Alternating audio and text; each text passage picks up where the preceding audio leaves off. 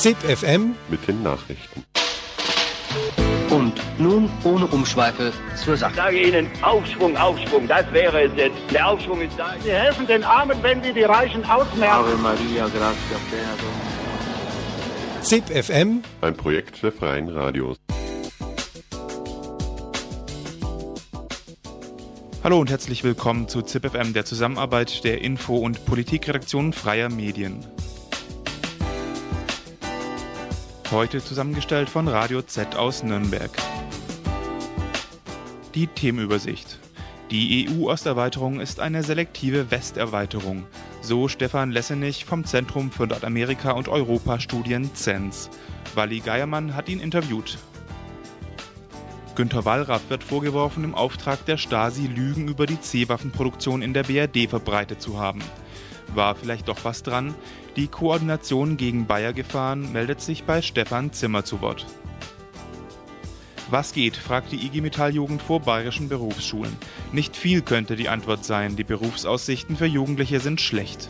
Wie die IGM-Jugend helfen will, in unserem dritten Beitrag von Radio Z von Isabelle Eplé.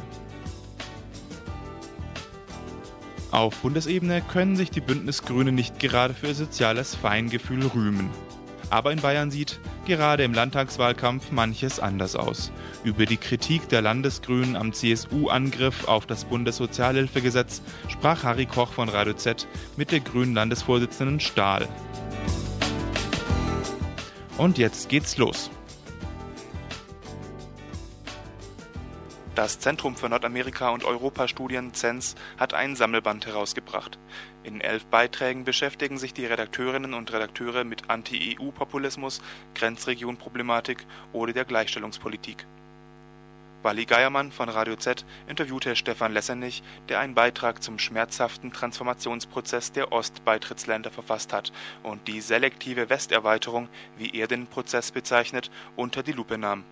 Sie haben einen Beitrag geschrieben in dem neuen Sammelband des CENS EU-Beitritt, Verheißung oder Bedrohung. Was war Ihre Thematik? Also in meinem Beitrag ging es um eine Art der Zwischenbilanz des ja, gesellschaftlichen Transformationsprozesses in Mittel- und Osteuropa und vor allem unter, dem, unter der Frage, ob die Osterweiterung sich vielleicht nicht eher als Westerweiterung darstellt und inwiefern man wirklich von einer Transition von ja, staatssozialistischen Wohlfahrtsstaaten zu jetzt kapitalistisch-demokratischen Wohlfahrtsstaaten sprechen kann. Hatten Sie den Blick da vom Westen aus ausgerichtet oder von den Beitrittsländern aus ausgerichtet?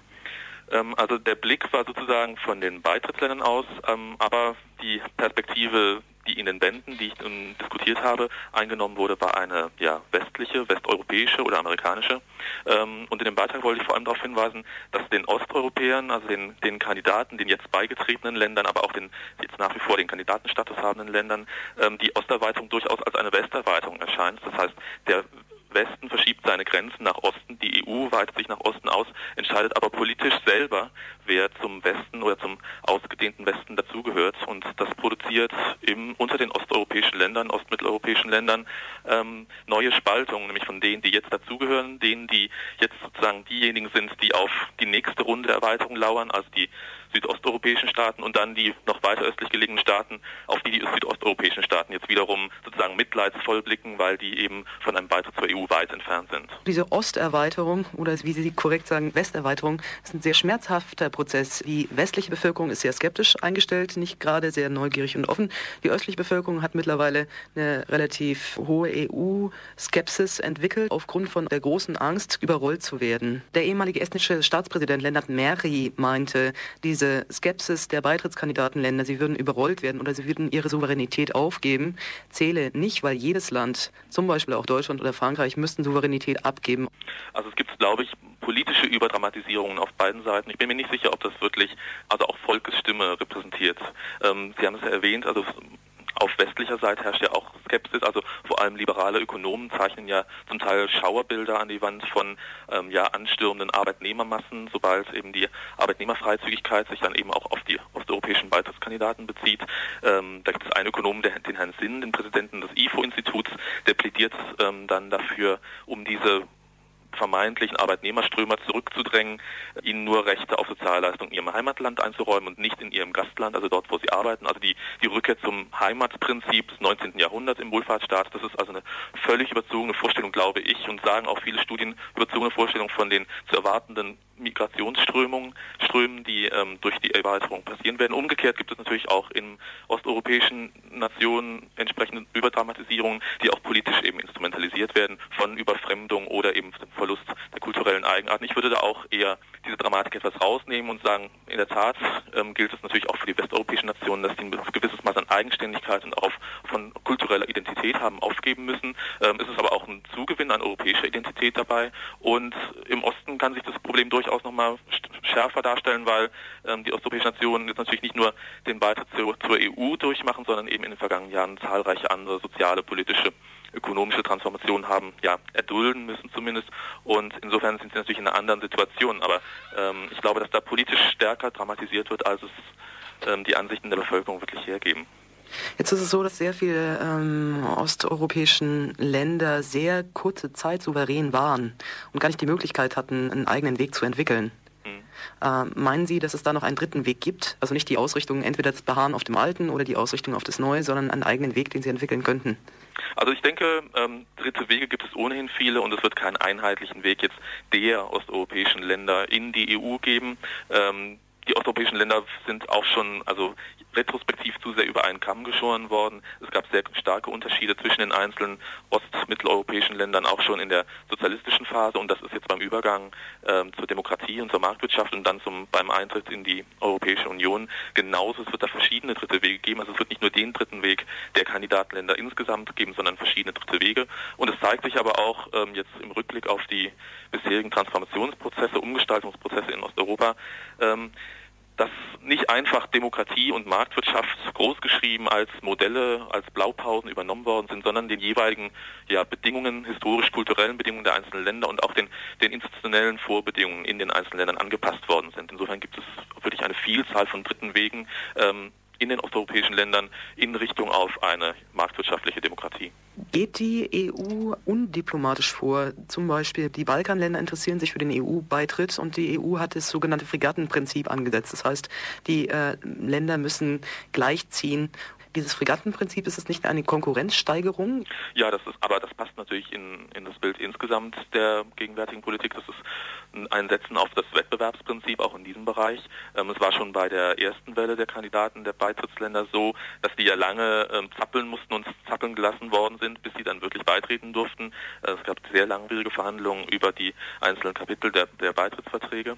Ähm, das gilt jetzt eben für die neuen Kandidaten, also Bulgarien, Rumänien zum Beispiel, die auch auf der Kandidatenliste stehen, aber noch weit entfernt sind von den, von den Vorgaben seitens der EU, gilt für die genauso. Ähm, es wird dabei vernachlässigt als bei solchen strikten Vorgaben. Erstens, dass es hier natürlich um nicht nur um ökonomische ähm, Probleme geht, sondern eben auch um politische Entscheidungen und einen politischen Willen, ein vereintes Europa zu schaffen und dann eben entsprechend auch die neuen Demokratien in Osteuropa auch eben unter, unter anderem an dem Wohlstand Ost, ähm, Westeuropas teilhaben zu lassen ähm, und das gesamteuropäische Ungleichheitsgefälle eben abzubauen. Das bedarf einer politischen Entscheidung, das bedarf natürlich auch dann ähm, politisch ähm, einer entsprechenden äh, Rhetorik, die die Bevölkerung in den westeuropäischen Nationen dann eben eher beruhigt und zu Solidarität auffordert, als sie gegen die Kandidaten und deren ökonomischen Nachzüglerprobleme aufzubringen.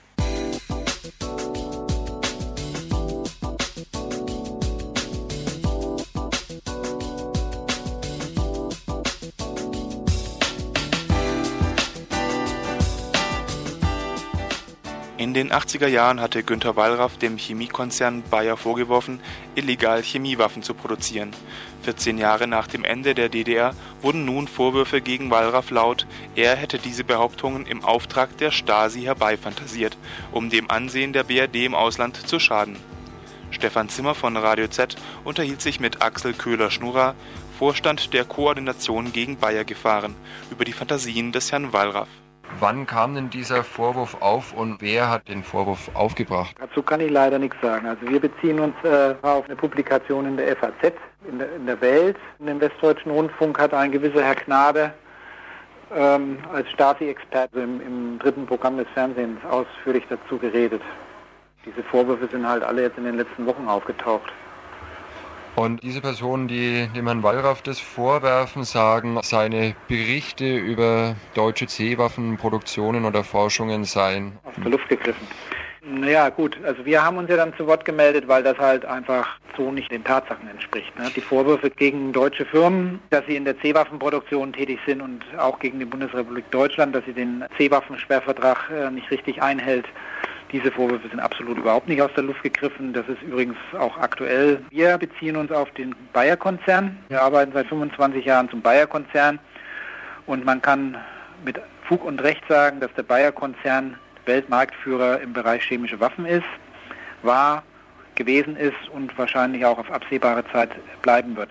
Wissen Sie, seit wann Bayer in diese ja, Produktion eingestiegen ist? Praktisch seit äh, Beginn des letzten Jahrhunderts. Bayer ist der Konzern, der die chemischen Waffen überhaupt erfunden hat. Also von daher, ohne Bayer gäbe es gar keine chemischen Waffen. Bayer hat die erste chemische Waffe auf den Markt gebracht, hat den Kaiser seinerzeit vor dem Ersten Weltkrieg genötigt, diese Waffe auch einzusetzen. Im Ersten Weltkrieg wurde die dann das erste Mal eingesetzt, hat auch zu Hunderttausenden von Opfern geführt und Toten und äh, hat daraufhin zu der C-Waffenrüstungsspirale geführt. Das heißt, die Alliierten, die damals Deutschland als Kriegsgegner gegenüberstanden, haben unmittelbar dann auch begonnen, äh, chemische Waffen zu erforschen und zu entwickeln und haben auch ihrerseits dann im Ersten Weltkrieg noch chemische Waffen eingesetzt. Aber Fakt ist, dass der Bayer-Konzern die chemische Waffe erfunden hat und als erster auf den Markt gebracht hat und darüber hinaus auch dafür gesorgt hat, dass sie eingesetzt wurde. Bayer ist praktisch der Erfinder von Seewaffen, wenn ich das jetzt richtig verstanden ja. habe. Aber woran hat sich Bayer dann nach dem Ersten Weltkrieg noch beteiligt? Kontinuität ist ungebrochen. Also wo immer es um Seewaffen ging, war Bayer dabei. Und wir haben ja heute aktuell die Probleme mit den alten Bayer-Seewaffen, die in der Ostsee die Fischer vergiften, in der, im Mittelmeer die Fischer vergiften, die hier in Deutschland zum Beispiel beim Frankfurter Flughafen, als der gebaut wurde, dazu geführt hatte, dass da eben C-Waffenfunde ausgetaucht wurden und äh, weiträumig evakuiert werden musste und so weiter und so weiter. Wo wir ja auch fordern als Koordination gegen Bayer gefahren, dass der Bayer-Konzern die Kosten trägt und nicht der Steuerzahler. Also es sind genau diese C-Waffen, die Bayer dann im Zweiten Weltkrieg produziert hat, Gibt es Stellungnahmen von dem Konzern äh, zu seiner Forschungstätigkeit oder auch zu dem Problem mit den Altlasten? Aber Fakt ist, dass zu dem ganzen Bereich chemische Waffen der Bayer-Konzern keine Stellung abgibt. Also da hält er sich sehr, sehr bedeckt. Weil das Problem ist, also seit 1945 dürfen in Deutschland keine chemischen Waffen mehr erforscht und produziert werden. Da gibt es ja dieses internationale Abkommen. Und von daher wird der Konzern sich hüten, da auf dem Gebiet schlafende Hunde zu wecken. Fakt ist jedoch, dass auch nach diesem Vertrag der Bayer-Konzern nach wie vor in dem Bereich tätig ist. Das konnten wir mehrfach also nachweisen. Zwei Beispiele waren eben der Vietnamkrieg, dass die chemischen Waffen, die dort zum Einsatz kamen, eben auch wieder in äh, Zusammenarbeit mit Bayer produziert wurden und der Bayer-Konzern zusammen mit dem Monsanto-Konzern Hauptlieferant war und auch beinahe in New York vor dem riesigen Prozess, den US-Veteranen, die Soldaten gegen die Hersteller von Agent Orange angestrengt hatten, äh, verklagt worden wäre für Schadensersatzleistungen. Das hat dann mit einem Vergleich geendet. Sie haben jetzt gerade gesagt, seit 45 ist die Forschung und Herstellung von Chemiewaffen in Deutschland jetzt eigentlich verboten. Mhm. Heißt es, dass Bayer ganz offiziell mit der Herstellung und Erforschung dieser Kampfstoffe überhaupt nichts zu tun hat? Also komplett Richtig. alles abstreitet? Genau, genau, so ist das. Wie gesagt, also ich arbeite schon sehr lange auf dem Gebiet und mir ist eigentlich überhaupt nie geläufig geworden, dass überhaupt ein Konzern überhaupt mal gesagt hätte, er, er würde im Bereich chemischer Waffen tätig sein. Dieses Feld chemische Waffen ist sehr tabuisiert. Der Bayer-Konzern selbst hat schon aus, allein aus diesem Grund des Rechtsbruches würde er das nie zugeben und würde da in diese Richtung nie ein Zugeständnis machen. Man muss halt wissen, dass äh, chemische Waffen und Pestizide sind ein und dasselbe. Pestizide ist die friedliche Vermarktung von chemischen Waffen, übrigens auch eine Bayer-Erfindung weil nach dem Ersten Weltkrieg war halt der Krieg vorbei und der Konzern hat sich dann überlegt, was mache ich mit den Produktionsanlagen und hat dann die Pestizide erfunden, sogenannte Pflanzenschutzmittel, wie sie verharmlosend genannt werden. Aber da werden eben praktisch chemische Waffen in kleine Büchsen verpackt und an, an Privatpersonen verkauft. Und von daher ist das sehr, sehr eng nebeneinander, kaum kontrollierbar. Wir haben mal Pestizidlieferungen zum Beispiel von Bayer an die südafrikanische Regierung untersucht. Da sind solche Mengen geliefert worden, dass halt auch äh, der Verdacht bestand, dass da chemische Waffen in Südafrika damit gemacht werden. Oder eben diese Irak-Geschichte, die da jetzt vor fünf, acht Jahren durch die Presse geisterte, wo der Bayer-Konzern eben auch in den Irak chemische Waffen geliefert haben soll. Also es gibt immer wieder die Hinweise darauf, dass der Bayer-Konzern ganz aktuell auch in chemische Waffen verwickelt ist.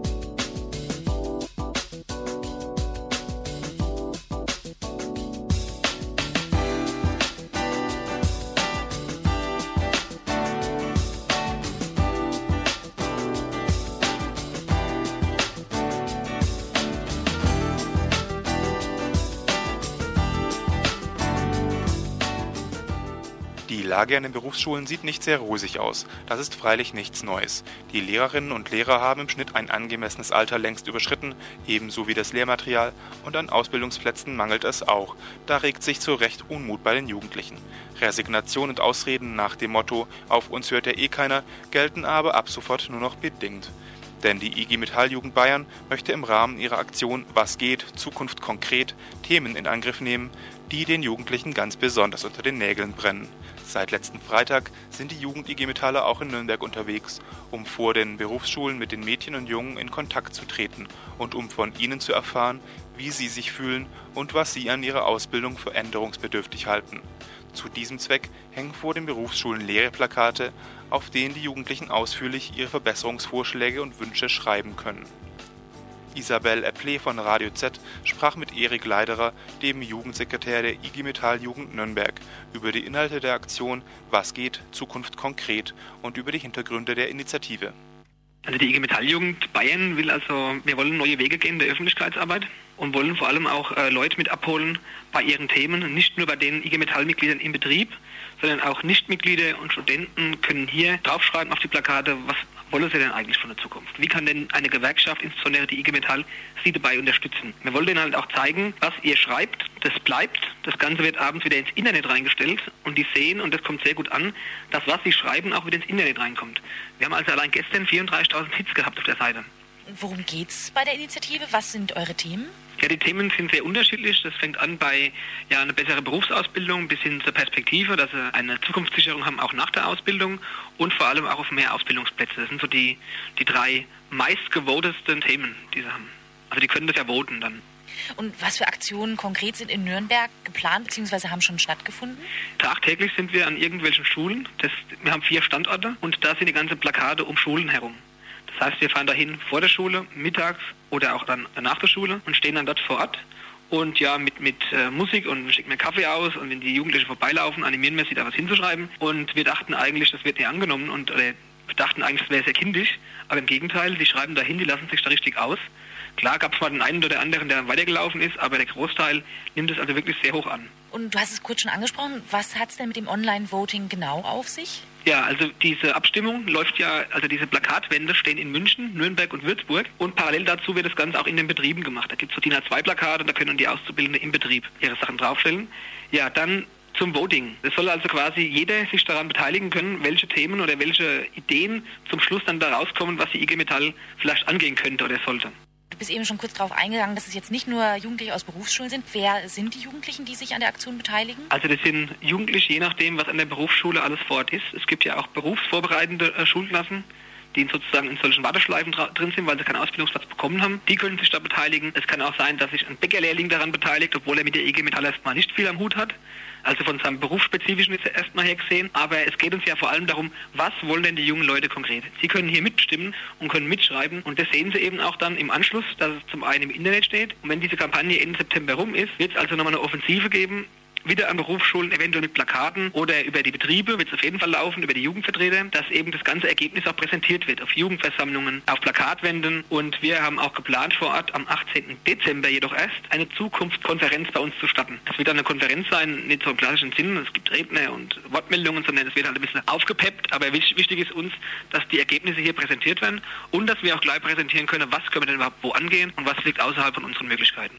Welche Themen interessieren die Jugendlichen denn besonders? Welcher Trend Trend sozusagen zeichnet sich da bislang ab? Abzeichnen tut sich die Berufsausbildung, die Qualität der Berufsausbildung. Es läuft ja sowieso momentan auch die Vorbereitung der Reform des Berufsbildungsgesetzes. Da hat sich ja wirklich einiges überholt. Es wird sehr viel beschwert über unqualifizierte Lehrkräfte teilweise, wobei sie dann nicht die Personen meinen, die dann da unqualifiziert sind, sondern einfach, es müssen neue Methoden in den Berufsschulen einfach verankert werden, Lernmethoden. Können denn die Jugendlichen da speziell was drüber sagen, was sie geändert haben möchten? Das schreiben Sie bis dato relativ wenig hin. Also was wir im Gespräch so raushören, ist, Sie haben noch nie was über Gewerkschaften groß gehört. Das ist sehr beängstigend. Also wenn man auf die Hauptschule oder die Realschule geht, da werden Gewerkschaften mal angerissen, aber sie spielen keine Rolle. Und wenn wir mit denen dann diskutieren, ja, dass die Gewerkschaften auch maßgeblich daran beteiligt war, dass der Wohlstand in der Gesellschaft hier gewachsen ist, dann schauen Sie schon erstmal bis auf Verdutzt. Nochmal, wo werden die Ergebnisse dieser Abstimmung genau eingebracht, beziehungsweise wem werden die dann vorgelegt? Also auf der Internetseite wird das Ganze gesammelt. Wenn das abgeschlossen ist, wird es eine große Pressemitteilung, Pressekonferenz geben, wo die Ergebnisse transportiert werden. Das ist der eine Weg. Erstmal die Ergebnisse, aha, was da jetzt rausgekommen. Der zweite Weg ist dann, wenn man analysiert die ganzen Themen, muss man schauen, wo können wir als Gewerkschaft ansetzen. Also wir können ja nicht nur im Betrieb ansetzen, sondern eine Gewerkschaft versteht sich ja einfach äh, auch als gesellschaftliche Kraft, ob es um Gesetze äh, geht, die reformiert werden oder eben auch in Tarifpolitik. Was jetzt auch hoch gebotet wird, sind Ausbildungsvergütungen. Es wird ja oft beschwert, die Ausbildungsvergütungen sind zu teuer und sind zu viel, aber andererseits erwartet man von vielen Jugendlichen Flexibilität. Also das heißt Auto äh, weiterfahren, notfalls umziehen und da braucht man eben auch höhere Ausbildungsvergütungen. Da, da können wir zumindest über die Tarifpolitik gerecht werden.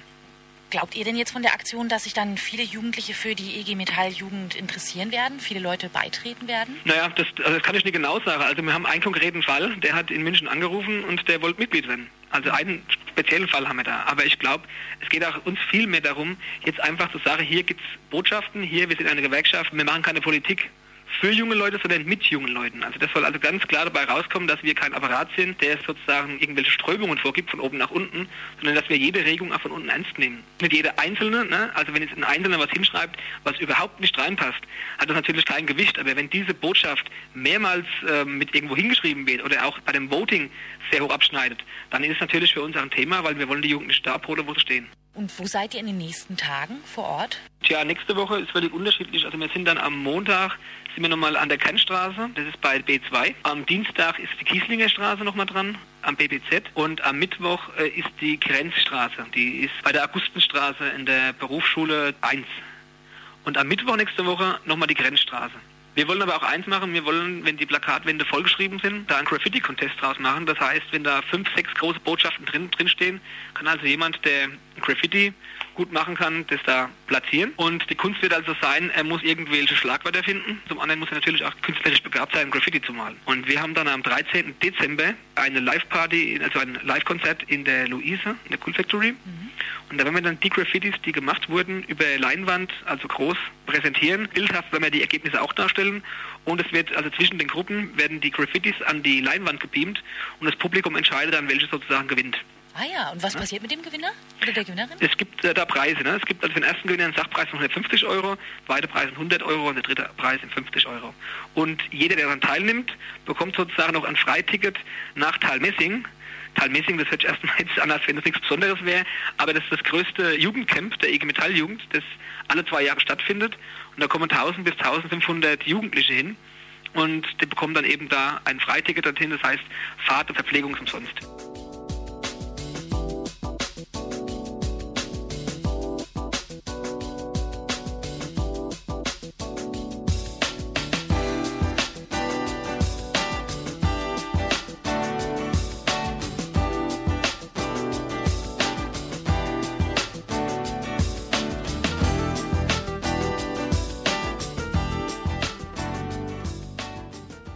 Die bayerische Staatsregierung hat momentan ihr Ministerium für Arbeit und Soziales beauftragt, eine Neuerung der Sozialhilfe auszuarbeiten.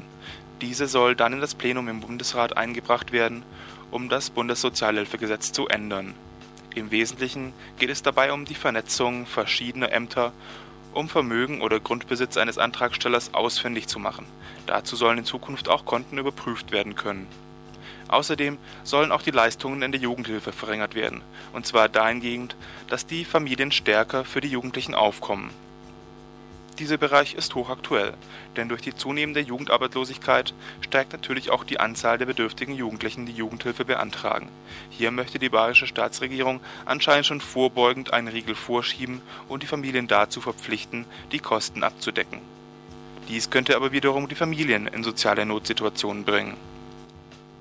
Die Grünen werfen Edmund Stoiber von der CSU aufgrund seiner auf Wahlkampfveranstaltungen stimmungsmachenden Polemik gegen Sozialhilfeempfänger sogar eine Neidkampagne auf Kosten der sozial Schwächsten vor.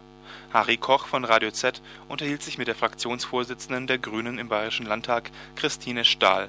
Stoiber möchte gerne Änderungen durchsetzen, wo ich mich schon frage, zu welchem Sinn und zu welchem Zweck, weil eigentlich das Sozialhilfe, das Bundessozialhilfegesetz in seiner Ausprägung, wie wir sie jetzt haben, sehr genau unterscheidet zwischen denen, die wirklich Hilfe benötigen und denen, äh, die man so immer als äh, Sozialschmarotzer tituliert von Seiten der CSU.